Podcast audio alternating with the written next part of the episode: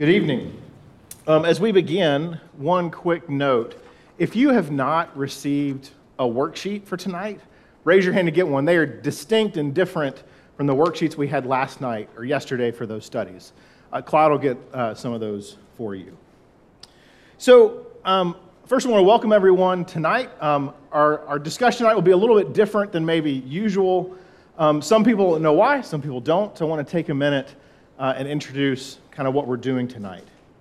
So, this year, um, our groups have a theme, um, and, and that theme is growing as each and every member does their job.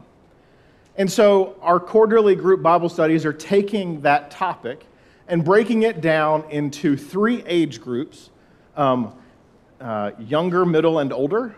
Uh, you get to self identify as to which group you're in. Uh, I don't plan on forcing you into any of those groups.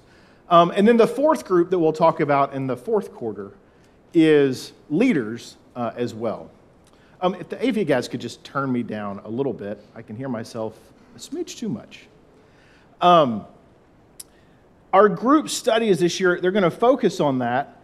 And, and really, the idea is that the service and each and every member is necessary for the congregation, for the body to grow to its fullest.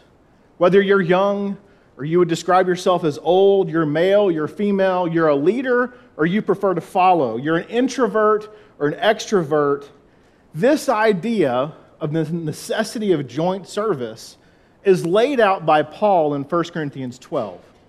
In 1 Corinthians 12, 18, Paul says, But as it is, God arranged the members in the body each one of them as he chose. If all were a single member, where would the body be? As it is, there are many parts, yet one body.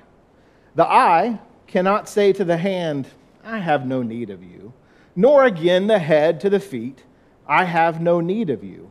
On the contrary, the parts of the body that seem to be weaker are indispensable. And on those parts of the body that we think less honorable, we bestow the greater honor and our unrepresentable parts are treated with greater modesty, which our more presentable parts do not require. But God has so composed the body, giving greater honor to the part that lacked it, that there may be no division in the body, but that the members may have the same care for one another. If one member suffers, all suffer together. If one member is honored, all rejoice together. I want to kind of pull you back to the beginning of 1 Corinthians. The, the book of 1 Corinthians is about the fact that this church in Corinth is basically divided on every single measure that you can imagine. Some of them align themselves with different teachers that they receive teaching from. We know as we read through the book that some of them are in pretty significant sin and doing so among the body, and some of them are bragging about it. Hopefully, not all of them, which is part of the division, right? It's a good thing. Um, and, and, as we go through the book, Paul lays out all these ways in which the members of the body in Corinth can work towards being united as a member of, or as a congregation of God's people.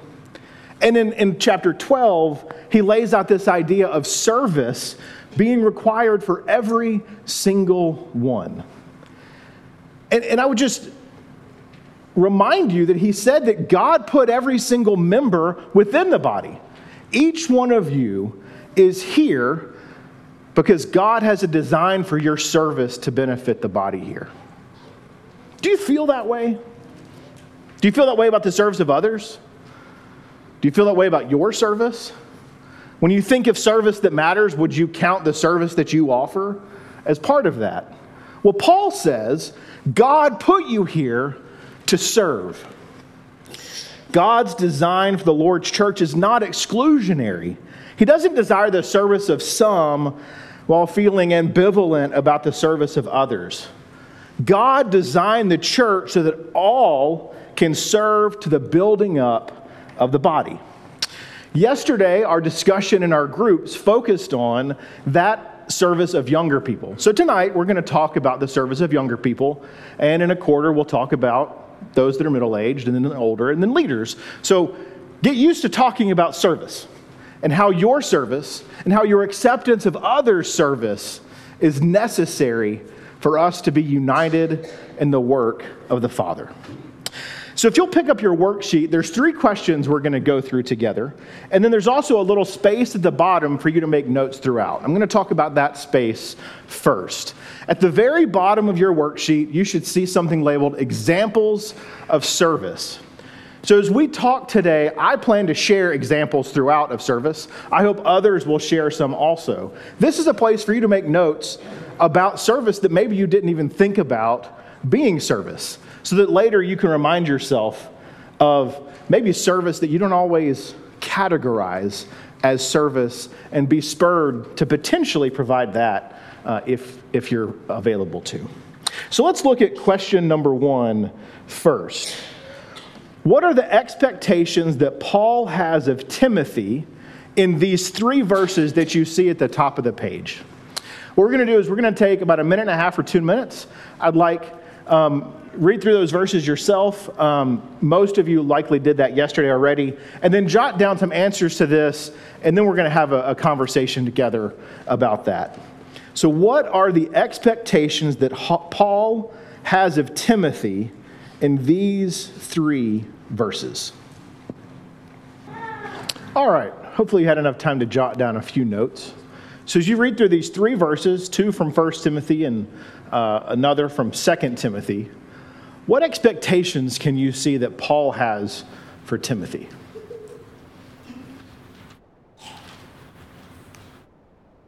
Michael? Kind of a very general one.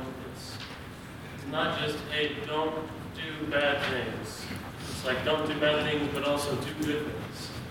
Yeah, and I don't think so. So Michael referenced that as like a general idea. I think when when Paul tells Timothy flee, he, there's a whole list of flee, and maybe some folks will make some comments about that. But he also lists things to fill, fill that space up with.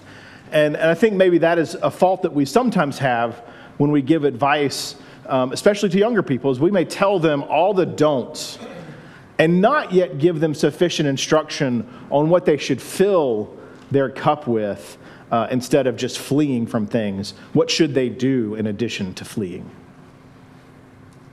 What else?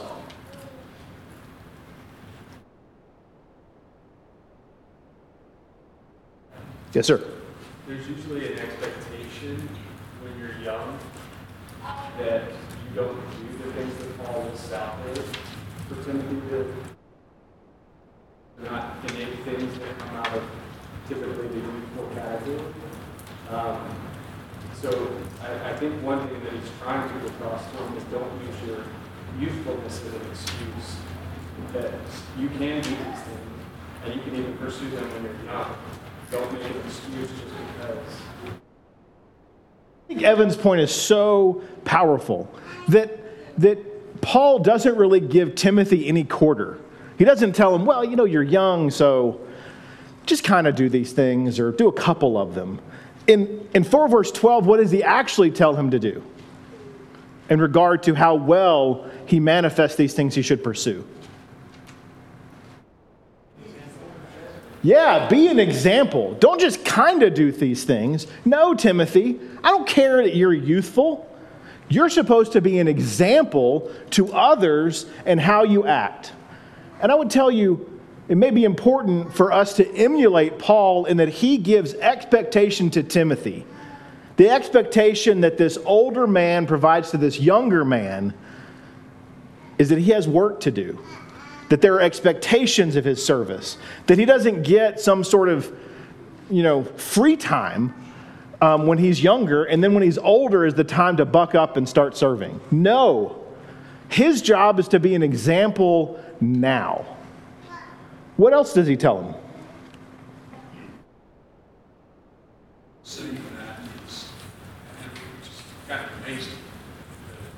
you're, you're a young guy, there's a whole lot of people in this congregation, in the congregation where you are, even elders, etc. And yet you can be a leader expecting to be uh, we, we change it from example to leader, and it maybe sounds a little different to us. A lot of times young people don't maybe think of themselves hashtag leader, but you can be a leader if you live in such a way that nobody looks down on you. Exactly. And so, so, so Paul is really leaning into the fact that Timothy needs to be a leader. And then when you go on and read in chapter 5, um, you'll see even more of that discussion of the ways in which Timothy is supposed to be a leader, including the rebuke of elders if elders are failing to serve, that he charges Timothy with that work, as I would say he charges all evangelists with that work. Um, what else do you see? Mara? The second Timothy two twenty-two in that class is to work with those. So it is not just Timothy doing it by himself in pursuits, it's with the Yeah, he isn't called to be a Christian just on his own. Instead, part of being a leader and being an example and being part of a congregation is that he's called to do these things with other people.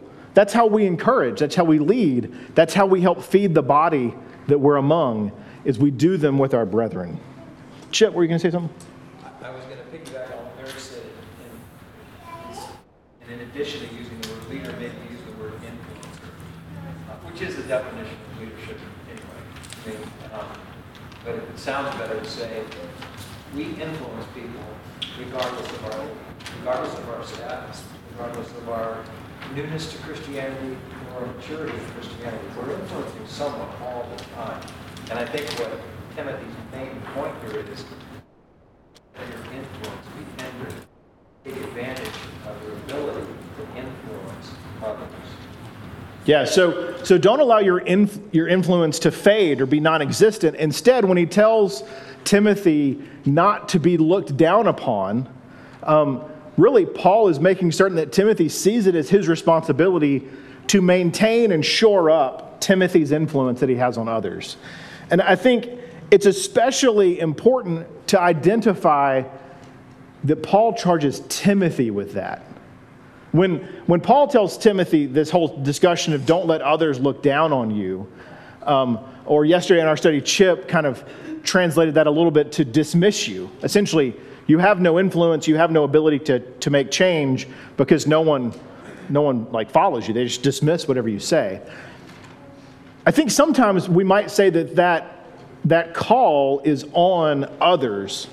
Hey, other people, don't dismiss this younger guy. And I think if you go to chapter 5 and you see how he describes older men or to treat younger men, you might see that there. But here, he doesn't give Timothy, like I said, any quarter on the topic. Instead, he tells him, it's your job to make certain that people don't look down on you, that they don't dismiss you. And I think that's where you can potentially translate this idea of youthfulness into immaturity.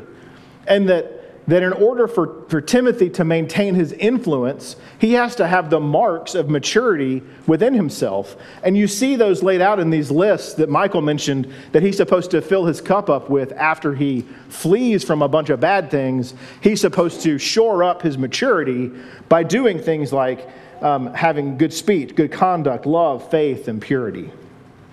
Paul is concerned about the effectiveness of Timothy as a younger man and all the work that he has to do.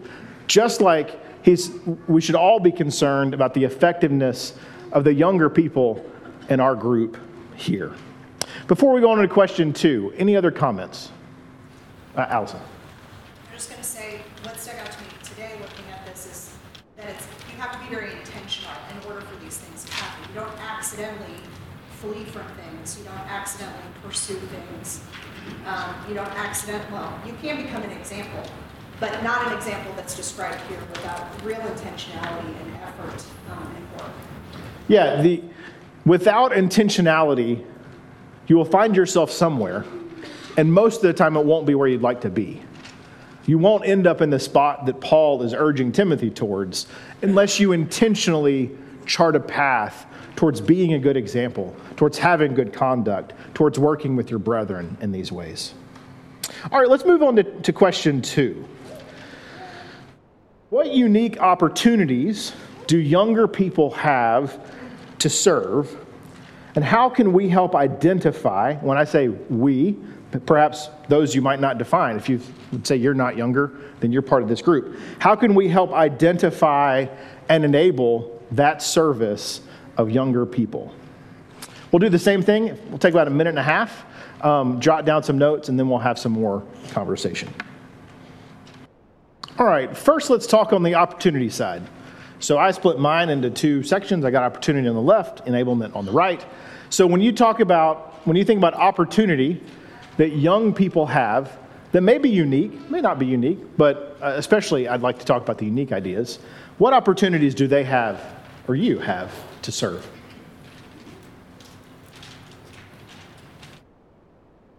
people have a different peer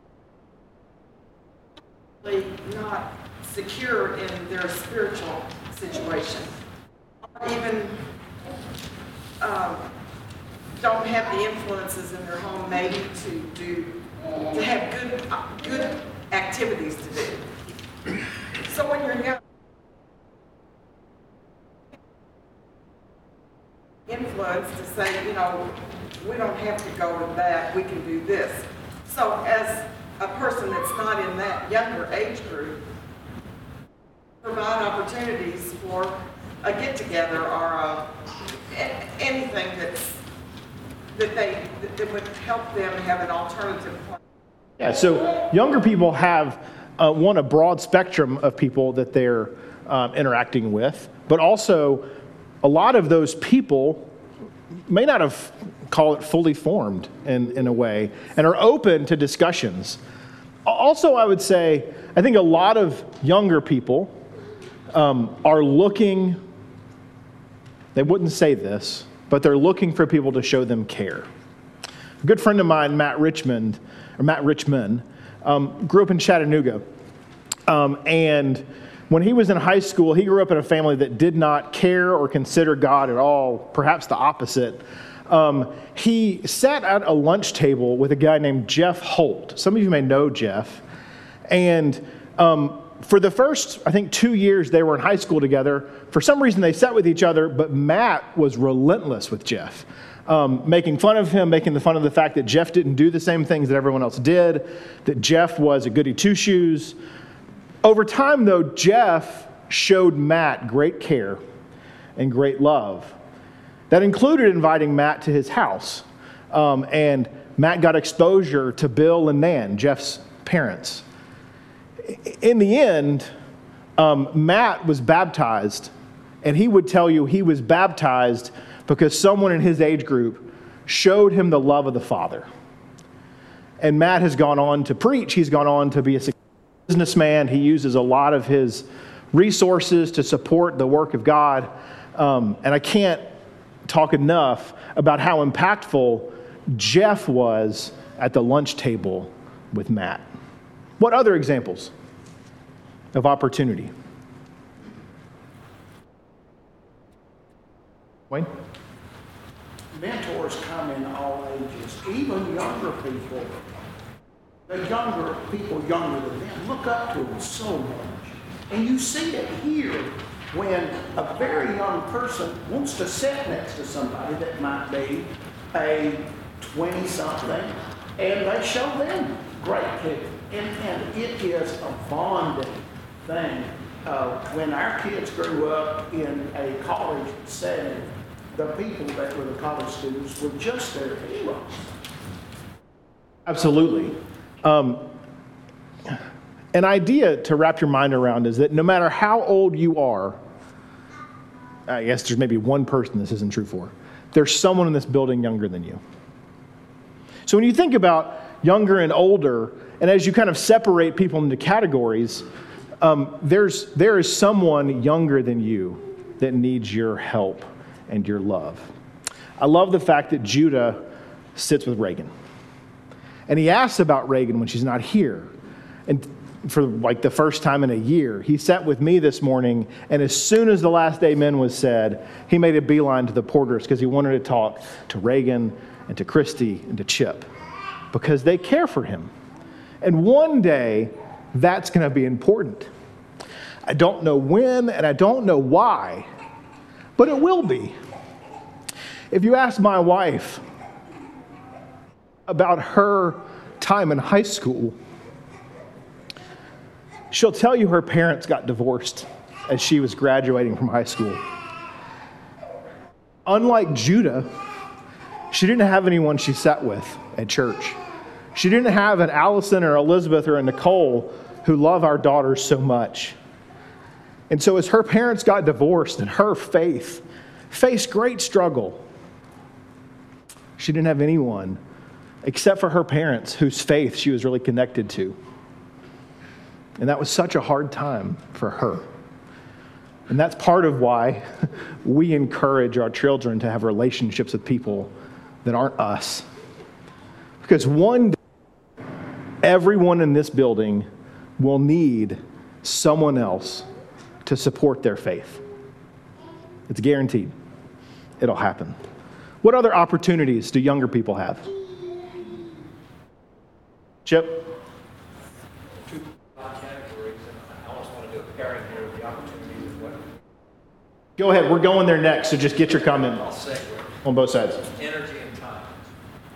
Uh, Youthfulness comes with some degree of energy that seems to wane as we get older, and then time. Uh, I know, as you said yesterday, but we probably all realize this as we get older. We can't believe probably how much time we had when we were younger and what we did at that time.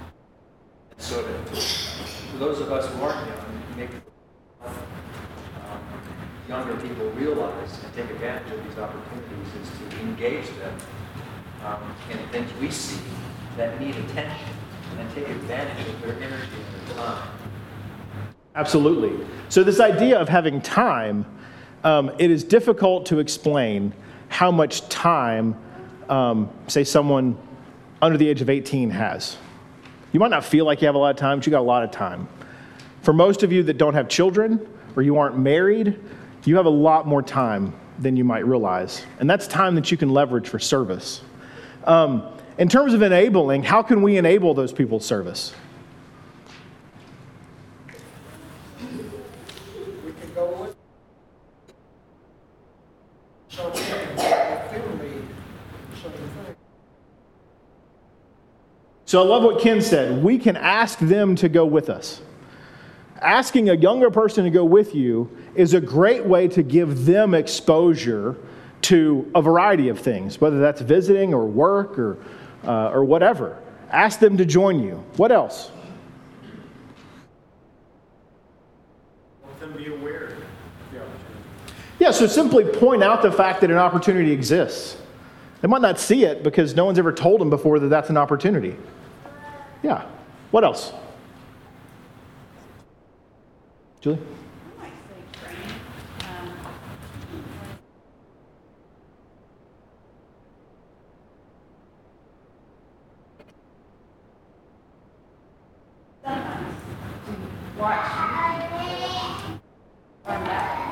Yeah. So when you see that someone potentially has talent or ability, and you identify that, ask them to go with you in that and help shore that up. Um, that's why last year I asked David Deloge to help me teach James, because I saw in him potentially that he could be a really great teacher. I'd only seen him teach one time before that. And so we spent some time together. We talked about James a few times. I think he taught four or five times and did fantastically. It was so great to get to, to do that with him. But that's why I invited him to do that, was because I wanted him to have more opportunity uh, in, that, in that regard. Um, I think we can also simply just make them part of our lives. We all, we all live a life, and we may not realize that for someone younger, simply allowing them to be part of our life will enable their service and their faithfulness later in their life. Um, at a variety of times, I don't know if Jerry would say this is true right now, but Jerry has loved to lift weights. I don't know if everybody knows that, but Jerry like he doesn't like to run, doesn't like to do anything cardio related, but if it's lifting weights, Jerry enjoys that. Well, I don't know now. Six, seven years ago, there was a family here, the Richardsons, and their son Will wanted to learn to lift weights, and he was doing it some. But in the end, Jerry invited Will to work out with him. And they worked out for, I guess, like two years together, something like that, a couple mornings a week. Um, and that's, you might say that's all it was. It wasn't meant to be much more than that, except for letting Will be part of Jerry's life. A few years later, Will needed some help.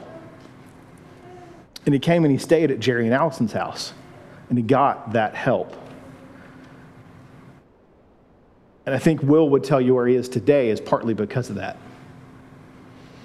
And it all started with lifting weights, but it was more than that. A couple other examples of service and how time, as an example, can help, help that. When we were doing a, a fundraiser, uh, when we brought Judah home, um, if you want to see some pictures, it was a crazy fundraiser if you guys weren't there. We did an auction, largest auction, or not auction, a, a yard sale, um, largest yard sale I've ever been a part of. We raised $18,000. It was, it was an insane time. Um, and Crystal basically made it her goal to fill our house with things that could be sold at this yard sale. And two weeks beforehand, she realized she could not handle all of this stuff. And, and Michael and Emily found out. And they came, I think, multiple nights and helped sort through things and price things and move things. And in that conversation, we, we thanked them for that. And one thing that they said that was so beautiful was that they were at a time in their life where they had more time than lots of other people. And they wanted to use that for good. And they did so over and over and over. Um, this will seem like a silly one, maybe. But a few years ago, Sarah Hall and I think it was Emily, um, Lindsay, invited multiple of the younger girls from church, Chloe and Autumn were in that group, to come over one Sunday and bake cookies. Our daughters talked about that for two years.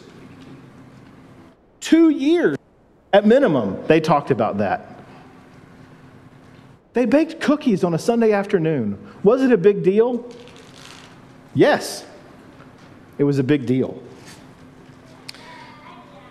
The ways in which you can able, enable the service and faithfulness of younger people is to be alongside them and form a relationship with them and help them in ways maybe that you wished you'd had help when you were younger. All right, let's look at question three. How can we fulfill our responsibility to enable the faithfulness of younger people?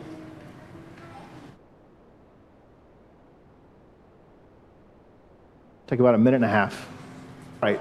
How can we enable, or how can we rather, how can we fulfill our responsibility to enable the faithfulness of the younger people among us? Michael thing that's kind of a pet peeve of mine. Yes. That would be really helpful is to speak with hope about the future.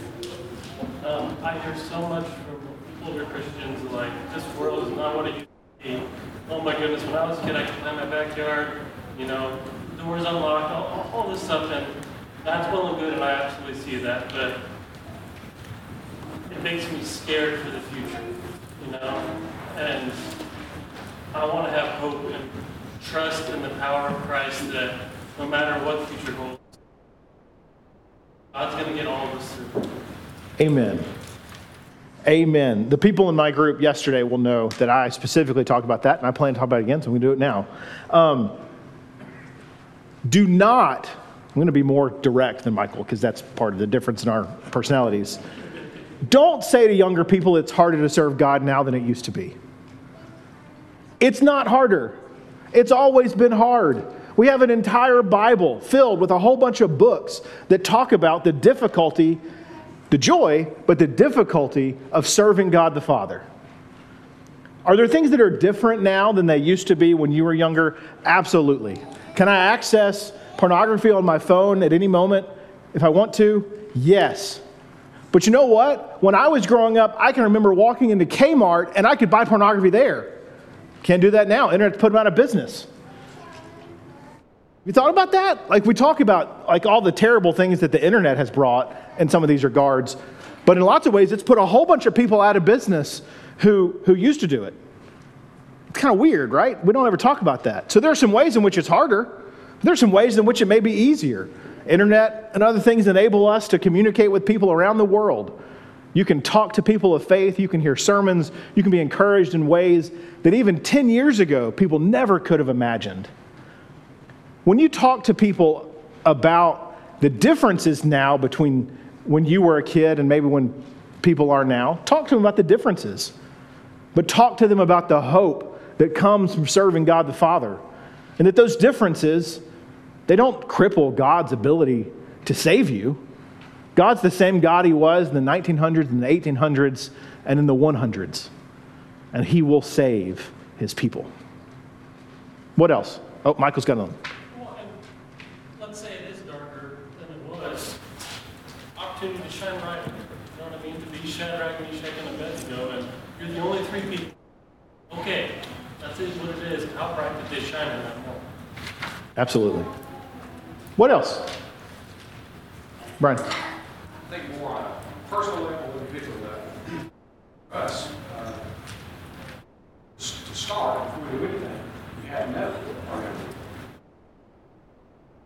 Spend time to develop relationships. And That will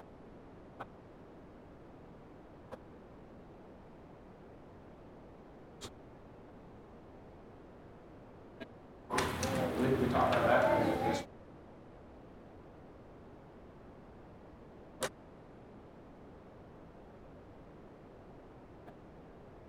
Those things will happen.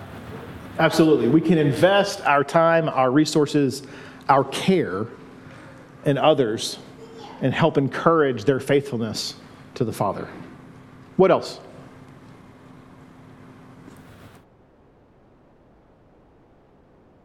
Allison. Sometimes we have a hard time identifying where our strengths are and what those things might look like in the service of the Lord. And I think um, in our year's study that we did with our groups, we talked a lot about like identifying those things. And I thought, man, how powerful would that have been if somebody had helped me as a, you know, a young adult figure out what are those things that, that, that you see in me and how can I capitalize. Yeah, so helping helping people identify what they are really great at serving in and then encouraging them in that, maybe identifying ways in which they can leverage that talent. Chip, you had one? I did. Following along with kind of the principle of what Timothy, Paul is teaching Timothy, this question sort of hits me as taking the role of was this congregation today, what would I do? And I think what Paul, first of all, this whole Timothy accountable. You young people, in my short time of serving as an elder, who specifically asked to hold them accountable. Awesome trait for a young person. Be, to ask that, to be aware of the fact that they're easy and asking us to do that. Well, the elders aren't the only, only ones that should do that. Anyway, so um, I would say that, uh, that's did to Timothy. Don't give him a quarter, hold him accountable. Hold them accountable and expect that they can be the servants of God that they should be. A couple more that I had. Um, some of these are from our, our study yesterday. Um, one is to, to be open about our struggles. For, for anyone who's in here that's been a Christian for very long, it all has not been sunshine and rainbows. But sometimes that's kind of the image we're encouraged to give is that serving God and being a Christian is all, it, it, it's just always fun and it's always great and always feels like it's going to work out. It Doesn't always feel that way. And sometimes it can be discouraging to people who haven't heard people who have survived struggles say that. They feel like they're never going to make it through. This, this trial is never going to end. But there are people in this room who should be telling those people, I understand. The trial will end. The Lord will see you through. He did it for me. Here's when He did it for me. He did it for this person. They told me about it. Share the stories that we have of our own struggle and how the Father helped us through them. And related to that, talk about the joy that comes from serving God. Don't talk about all the time what you have to give up to be a servant. Instead, help others see that serving God is a great blessing. The family that He gives us here is one that people outside the family of God have no idea the blessing that we have here simply because of the people that we get to spend our lives with. I want to share a few examples um, of service that you might not always think are service. Um, and these are going to be kind of lean, they will lean towards some that younger people might do. Um, and I, I'm providing them, one, because I hope those younger people will write them down. And I hope that you parents or you other older people, that you'll write them down too. And maybe, as Allison indicated, write down some names of some younger people that you think could do that and see it as your job to go encourage that service. Writing cards. Um, even if a child cannot form words, they can write a card that will encourage someone. And that can be as simple as a handprint.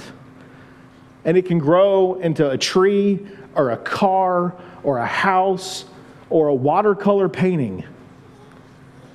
But it starts with something much less than that. Hugs and affection. Um, I, I, told you there's always like younger and older is always kind of who knows where to draw the boundary. In this example, I'm younger. Mamie Ransbottom gets very angry at me if I do not give her a hug when I see her uh, on Sunday mornings. Um, she might not describe it as anger, but she, she kind of, it looks like anger. but that's true of everyone. The affection of a child warms the heart. Teach your children to love others, especially to love older people and those that may be lonely. Um, opening the door at the building. I used to think it was kind of silly that people stood there and opened the door all the time. But once you have like multiple children to carry, three backpacks, and your own Bible, um, all of a sudden, someone standing at the door and holding it is a big service, man and, and Joshua is disabled. So thankfully, beforehand, Joshua had started training some of our younger guys to do it. Um, but that's always encouraging and helpful. Teach your children or other younger people to make cookies or to make a meal, and I don't care what it is. I just want to be really clear on that. I don't care if it's heating up frozen cream corn. That's making food for somebody. Invite them to do that with you and don't belittle what they can do. Encourage it and enable it and help them grow in that and see that it's service. You can drive, if you can drive. You can help older people with their errands. You can take them places. You can bring them to, to worship. You can show them love in a variety of ways. You can invite them to eat with you. A few years ago, we invited Judy to go to lunch with us. And our relationship's never been the same. It's, it's grown and blossomed because we, on a random Saturday, had free time and we asked Judy to go with us and, the, and Autumn and Chloe to lunch. And at Logan's Roadhouse in Smyrna, our relationship changed for a decade. Um, invite them to serve with you. They have energy, uh, if you're older and you don't have energy, go find a young person that does and use your experience to help them to know what work they can do. You can sing with them. You can sing. You can ask younger people to go with you to sing with someone. If you want to encourage Karen Shearer, go in the Tesh's basement and sing with her, no matter your age, and it will lift her spirits. You can visit. There's nothing easier than visiting an older person if you've brought someone under 12 with you, maybe under 14 even. Because they love young people. They want to talk to young people. There's Crystal used to, like, Crystal's been shy. Some of you may not realize that. Crystal's shy. Um, but when she realized she wanted to start visiting people when the girls, when Autumn and Chloe were, um, call it four and six, she realized it wasn't hard. All she had to do was show up at an old person's house and put a four year old and a six year old in front of them, and she didn't have to say anything, which, you know, her like natural state. Um, and so, because of that, she visited a lot of people. She visited Lucy Waller, um, who very few people here will know. uh, was a member for many years, and then she was um, in an assisted living facility for, I don't know, two decades. Um, something that wasn't us, but we know of that people did for her. Um, a younger person went to her um, once a week and read books to her. She was partially, and in the end, completely blind. They read to her. Well, we got a whole lot of younger people in this room who can read. Go read with someone. Um, one thing that Crystal did years ago um, to help encourage our girls to service. Um, Sybil Claypool used to have a weekly Bible study here um, uh, with, uh, Crystal told me to describe it as the older ladies, not the old ladies, just to be clear. Um, and um, one Valentine's, Crystal talked to the girls and asked them if they would be willing to make lunch for all those ladies. And so for a Valentine's Day, all those ladies came over to our house, and the girls prepared lunch, and then they served lunch to them.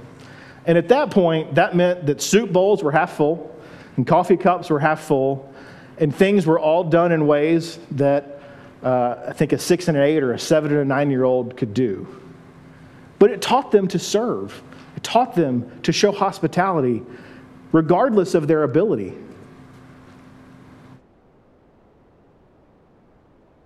If you don't define yourself as, as younger, the thing I want to leave you with is as you engage with younger people and their service, accept it.